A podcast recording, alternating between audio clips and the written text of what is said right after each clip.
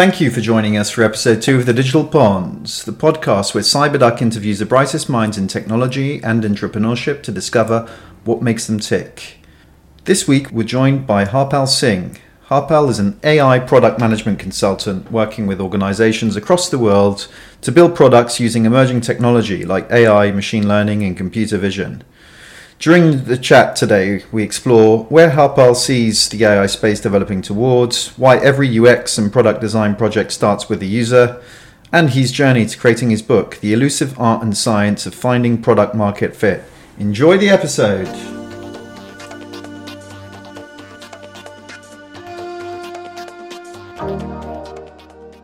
So, Harpal Singh, it's great to, to have you here with us at the Digital Ponds uh, podcast. Um, obviously you came uh, highly recommended to me as a someone that has to be on the show. Um, so I'm really excited to to have you here today and and, and talk to you um, about your your your really interesting career, your your your thought leadership, your writings, how you've been working with with different um, startups, in particular the, the the great work you've doing you've been doing with AI um, hear a bit more about your your book as well, which is really uh, I've, obviously read read it. It's really really good. Um, and then a couple of lessons for I guess future product designers. So. Um, firstly, um, it would be great to hear about your, you know, the main career achievements um, that you've had to, to, to date, and, and, and what sort of really stands out now now that you you're obviously a seasoned, decorated professional. Looking back, what, what I guess are the main highlights of your career? Cool. Uh, first of all, thanks for inviting me to the show, Danny, uh, and thanks for the kind words as well. uh, so uh, I'll give a brief introduction for the for the key highlights of the career.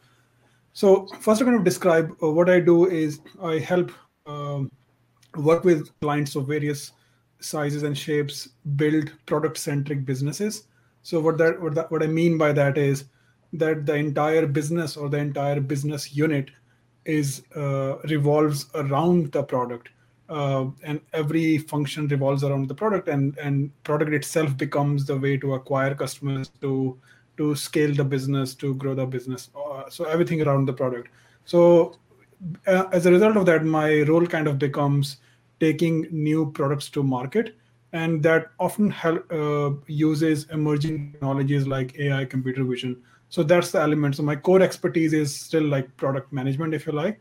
But it's just i, I work with clients and, and projects which require these emerging technologies.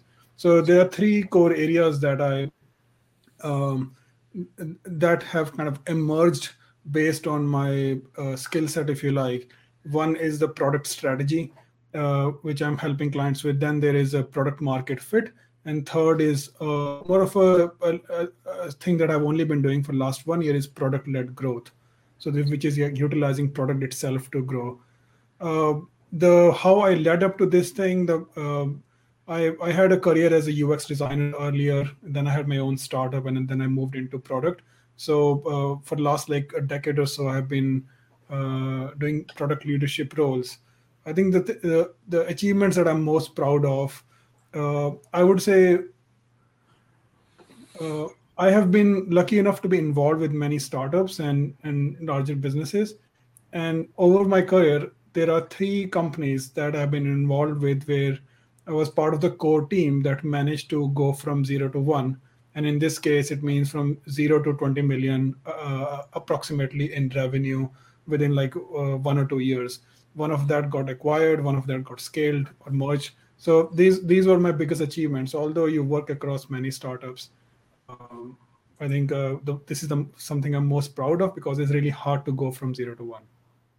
Wow wow. I mean it, it certainly sounds um, obviously yeah one of the things that really appealed to me about your your, your background is, is your um, experience in ux and, and and the fact that you were you were you know um, a very senior UX designer in, in lots of different um, businesses. I mean, how how have those kind of UX skills help your your career? Yeah, I think uh, in short, the the biggest uh, help I would say is uh, understanding of the customer. I think uh, there are a number of uh, uh, people in technology that who do not come from UX background and they kind of struggle to get there to empathize with the customers to understand who they are building for and how the customers think. So they end up designing and building products for themselves.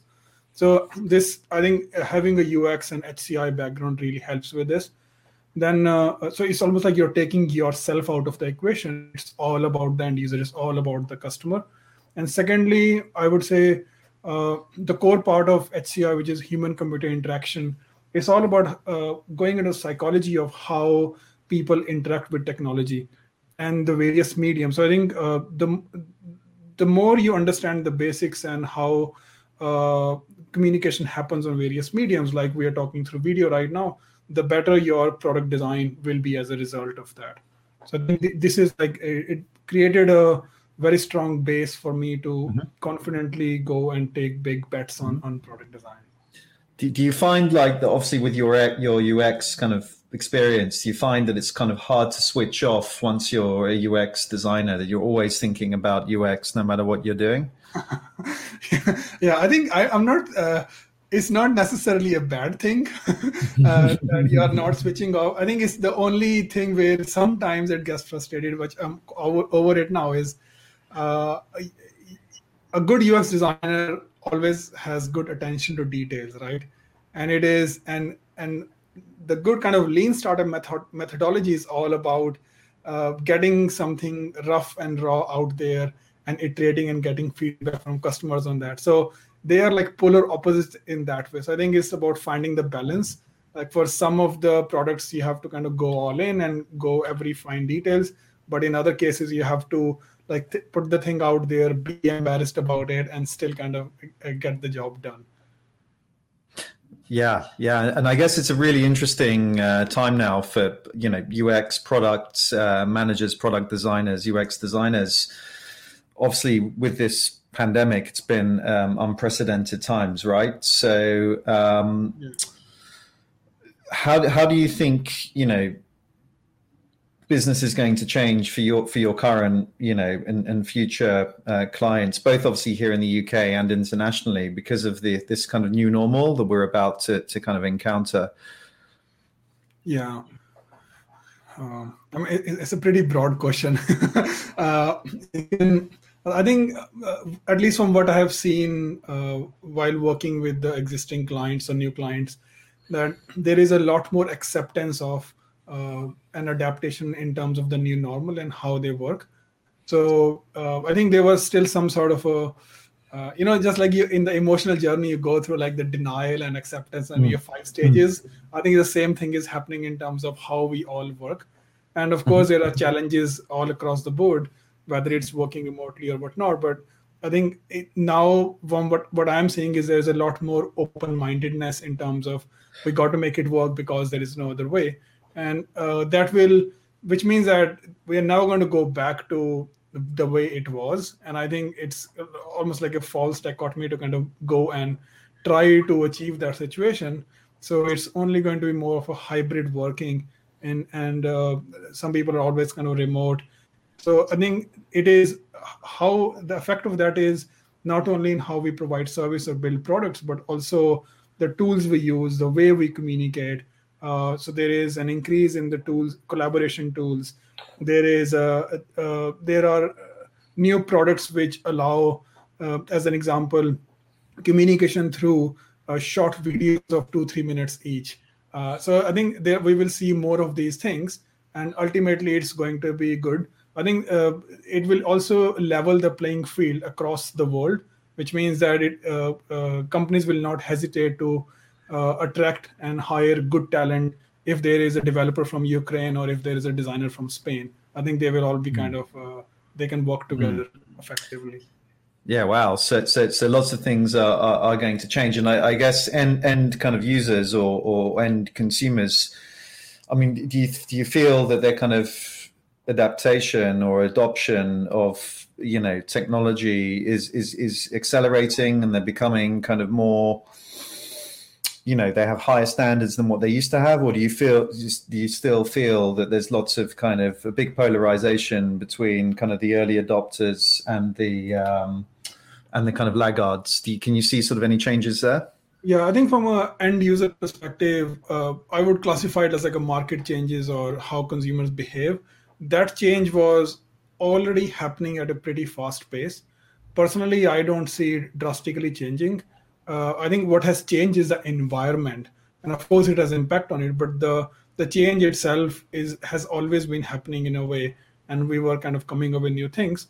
Uh, however, if you look at the macro level or the macroeconomic level, because now we're talking about the product or the market, but we're talking about the politics and the, and everything else. I think the the pace of uh, the, the change of the pace of change is increasing. So there was change happening, right? But I think the and that is uh, that has far wider repercussions because it's going into areas where there was no tech earlier or not enough tech so I think that kind of thing is happening. So people who were in the technology field or using technology products like the our end users, that pace of change I believe is similar, but the broader uh, society level change is much faster. Exactly, exactly, and. Um, obviously one of the things that you're, also doing is working um, you know with retail e-commerce marketing technology companies um, particularly like obviously you, you have um, some really good AI understanding and you know obviously as a product manager you you understand AI and, and work with AI. Um, do you agree that there's like this kind of real AI versus kind of snake oil AI or pseudo AI? Um, I mean, can you see any, I guess, uses of AI that isn't real AI, but it's still called AI, if that makes sense. Uh, yeah, I think uh, the, the way I see this is uh, we are now at a time where the, the hype, the AI hype is dying down in a way.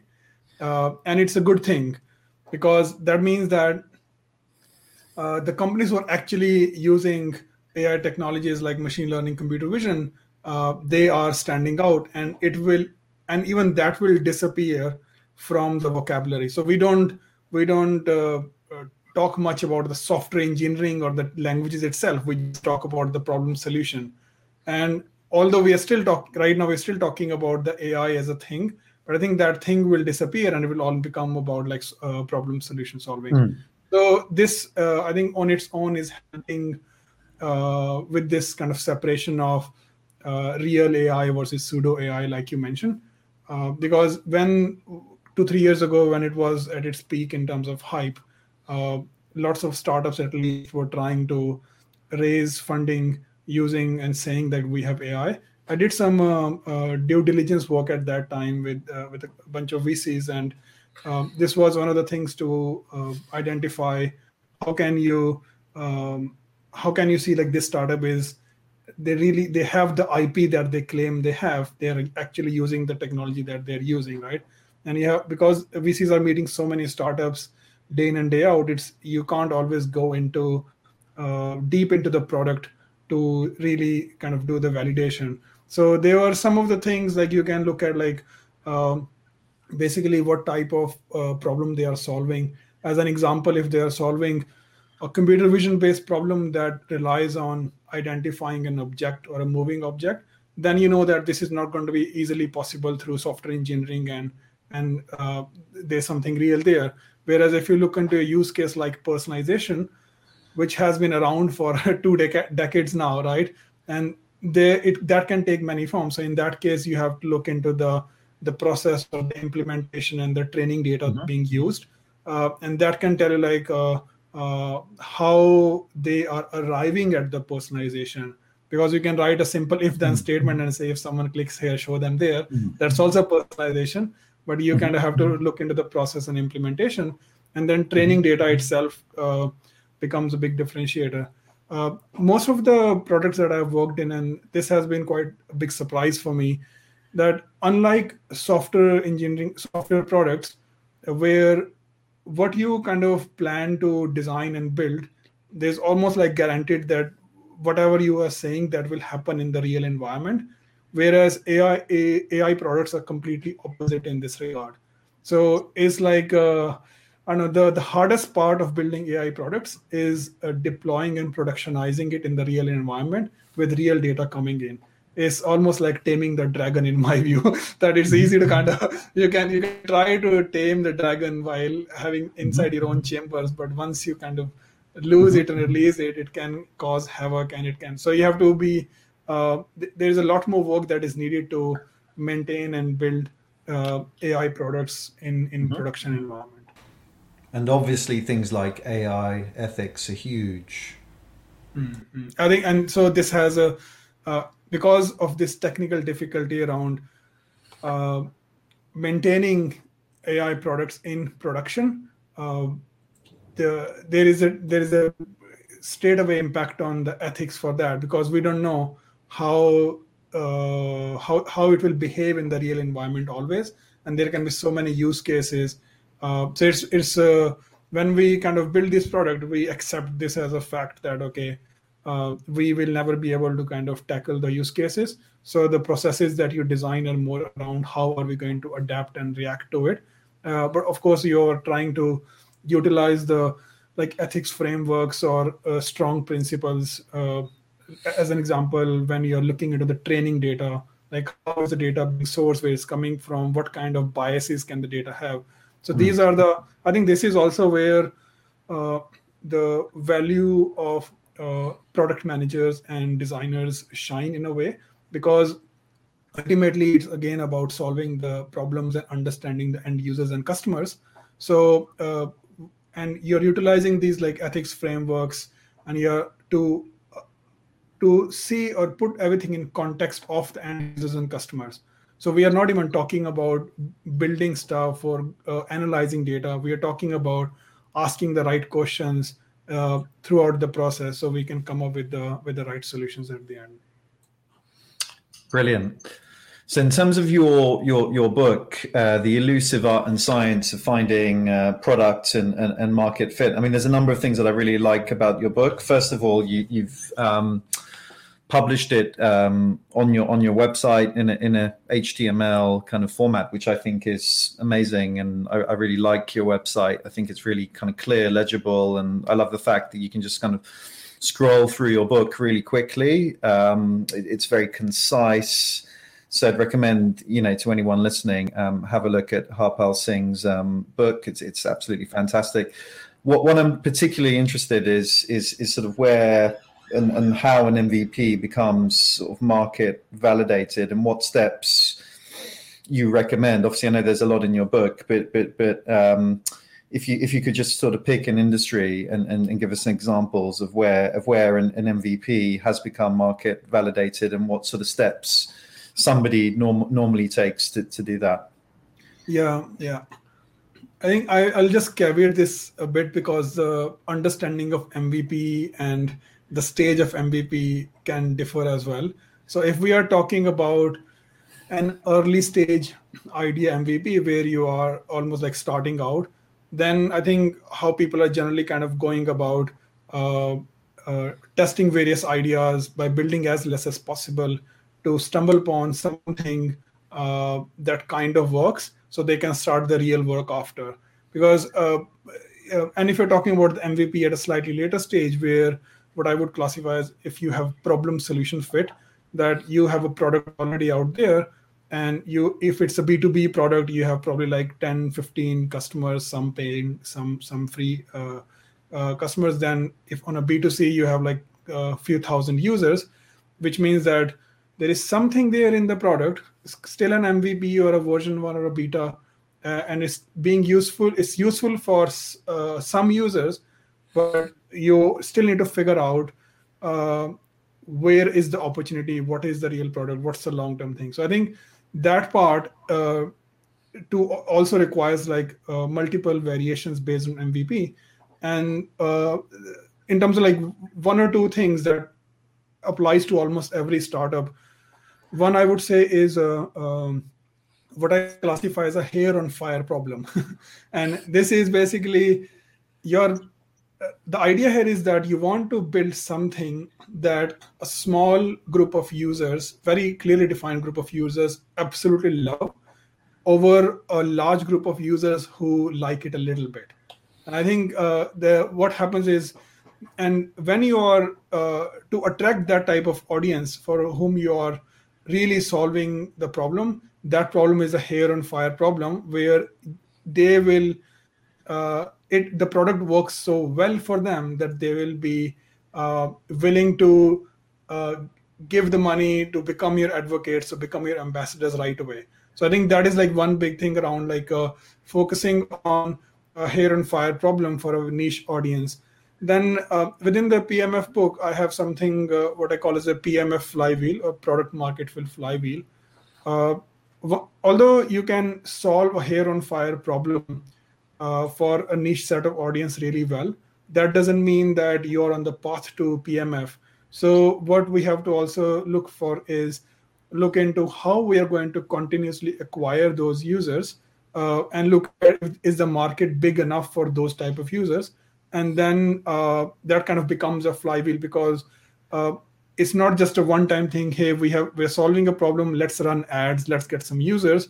That's not how it will work you have to figure out the right distribution channel at the same time almost as finding the right solution for the problems you're solving for that niche audience no that's that's um, fascinating and obviously one of the things that i like in your book you, you talk about um, you can see your your ux roots in there where you're talking about user interviews, right? And and kind of using um, user interviews to validate um, ideas. Can you tell me a bit more about the importance of, I guess, probably qualitative research and, and interviewing a small amount of users versus more of a quantitative approach as well?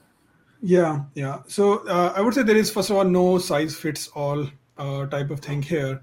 The the the way I have been uh, kind of looking into the customer research or the user research within the last few years is how can we democratize the research within the product teams. So it's no more about that individual researcher who's trying to go out and do the interviews and gain all that knowledge. It's more about how do you build this uh, muscle within the business where they are constantly engaging with their end users and customers. And which means that there can be very broad number of use cases or cases where they would have to engage with the with the end users, uh, whether they are designing uh, an interface, testing a prototype, or uh, validating kind of new ideas through discussions or community building. So there are kind of lots of ways. I think. Uh, um, uh, I mean, I, I won't be able to kind of give you like this is when it's good for do qualitative versus quantitative, but it's more around what are the uh, what are the objectives of the the research that we're trying to achieve and what what and the right questions based on those objectives that we need to find the answers to. And we kind of then figure out what's the right methodology for that. Because in some cases it could be diary studies. In other cases it could be one-to-one interviews. Uh, something uh, i've seen uh, like a mistake that happens that lots of teams make is uh, they get really excited about the user interviews and and uh, gaining information uh, gathering insights from the end users but they don't really figure out how what to do with it internally. So how are they going to gather that? How how is it going to be implemented and utilized? Mm. i think that is almost as important as going out and speaking to users. Uh, slightly newer thing that i have noticed at least with the b2b enterprise uh, uh, businesses is to uh, almost like create a community of their uh, of their users and prospects. Uh, once they kind of get into the uh, couple of hundred. So if you're a startup, a B2B startup, uh, usually you would you would sell to uh, an executive within a larger business, uh, and it will be a top-down approach where your sales will first go into kind of selling the benefits there. Uh, earlier, I mentioned about the product-led growth, where it is all about focusing on the end user because first of all, their expectations are uh, getting higher and higher because of their of the consumer products that they use in their own personal life. So uh, when we focus on the end users, which means that it's no more about those uh, hundred executives that you're talking about uh, who are your who are making your client base because you were selling to them. Now you're suddenly talking about maybe a thousand users who are working in those larger companies, and these startups are utilizing we're inviting those end users uh, into a community on Slack or, or other uh, channels like that, so they can engage with each other. And I think what ends up happening is that it's by osmosis uh, through their discussions uh, you can learn so much and you don't even have to conduct the interview so it's mm-hmm. like a really neat way of uh, engaging with their customers like providing them value and then getting mm-hmm. something mm-hmm. in return as well. Yeah it's, it's almost like um, ethnography isn't it? To a certain extent where you're you're, you're just observing conversations. Yeah yeah yeah absolutely. No amazing amazing. That that's a really fascinating insight so thanks for sharing that. Um, yeah and, and just finally um, obviously with all of your wealth of of, of knowledge and um, your, your, your amazing career history, what what what would you tell kind of I guess your young self if you were to go back, you know, 15, 20 years? What what are the three tips that you would give yourself, and obviously not just yourself, but other other aspiring product designers who are you know either looking to get into kind of UX, AI, and and, and sort of the future of design? Cool, that's a good question. Um, I recently gave a short talk uh, uh, in a, at a university addressing design students, the graduates. So I have something from there which I can share. uh, I think one thing that I have, I would highly emphasize is that uh, don't be shy of the full process. So many times designers get attracted to the field uh, with the with the fancy stuff, with prototyping, meeting customers, but your as a designer, your success is in uh, making the customer successful or your end user successful, not by just creating a fancy product or a fancy website that no one uses. So I think uh, uh, uh to my younger self, I would have absolutely uh, done a lot more of that earlier. I should have. Uh, I wish I had. Then the second thing is it, the more uh, the more you learn, the more you realize how much you don't know and how much more there is to learn. I think it's like a classic imposter syndrome. And uh, one way that to kind of uh, get out of that and is not fall for that next shiny thing, because market is evolving so fast, things are changing so fast, is to keep honing your basics. I think uh, you asked the question around the HCI and UX and how it has helped me. I think uh, I may not remember the exact methodologies, but what I do know is that uh, these are the fundamentals and the basics of design. Like you put uh, how information is grouped together how uh, people perceive this information. Like very simple basics uh, uh, about using devices about how people behave. That will i think that kind of will really help anyone's career i would say not just designers. And thinking from from first principles is almost like part of it as well that you boil down the problems to its core basics and the core fundamental truths and kind of start from there I think uh, uh, working within AI field has definitely pushed me to go back to first principles a lot more from what I have noticed because it's almost like you're solving societal problems now. You're not just building a, a, a website with a CMS and your job is done. So the impact of your work is much broader, which means that at least uh, from what I have seen, uh, r- rather than getting overwhelmed with all of this uh, information and change happening so fast, you kind of go back to basics and go to the real thing, and that kind of helps. The mm-hmm. third thing I would say is simplification or simplifying uh, again I have made this mistake a million times myself, and uh, and with the designers that I've managed, we love we love the we are creators by by definition, and we love to create and put things out there, uh, but we also forget that uh, it is again about solving problems and and to keep things simple. And i think uh, it is still for uh, the best designers out there able to address uh, the needs of the customers in the most simplistic way.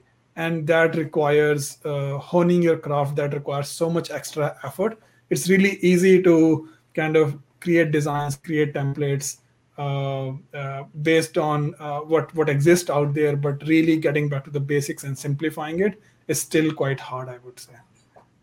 Fantastic, fantastic. So um, it's been a pleasure to talk to you today. Uh, really, really enjoyed it. Um, and yeah, I guess I guess we'll stay in touch. I'll, I'll continue to follow uh, all of your exciting uh, projects and any kind of updates on the book.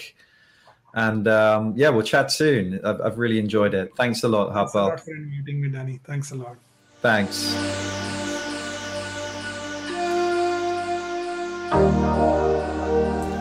Thanks so much for listening. if you're interested in hearing more from Harpal, you can find him on Twitter at Harpal CPO. That's H A R P A L C P O. Or LinkedIn, Harpal CPO, and his website, harpalsingh.com. You can find Cyberduck on all major social media networks, including Twitter.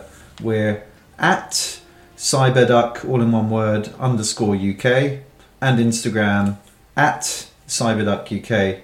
Our website is cyber-duck.co.uk. Tune in for next time and see you soon.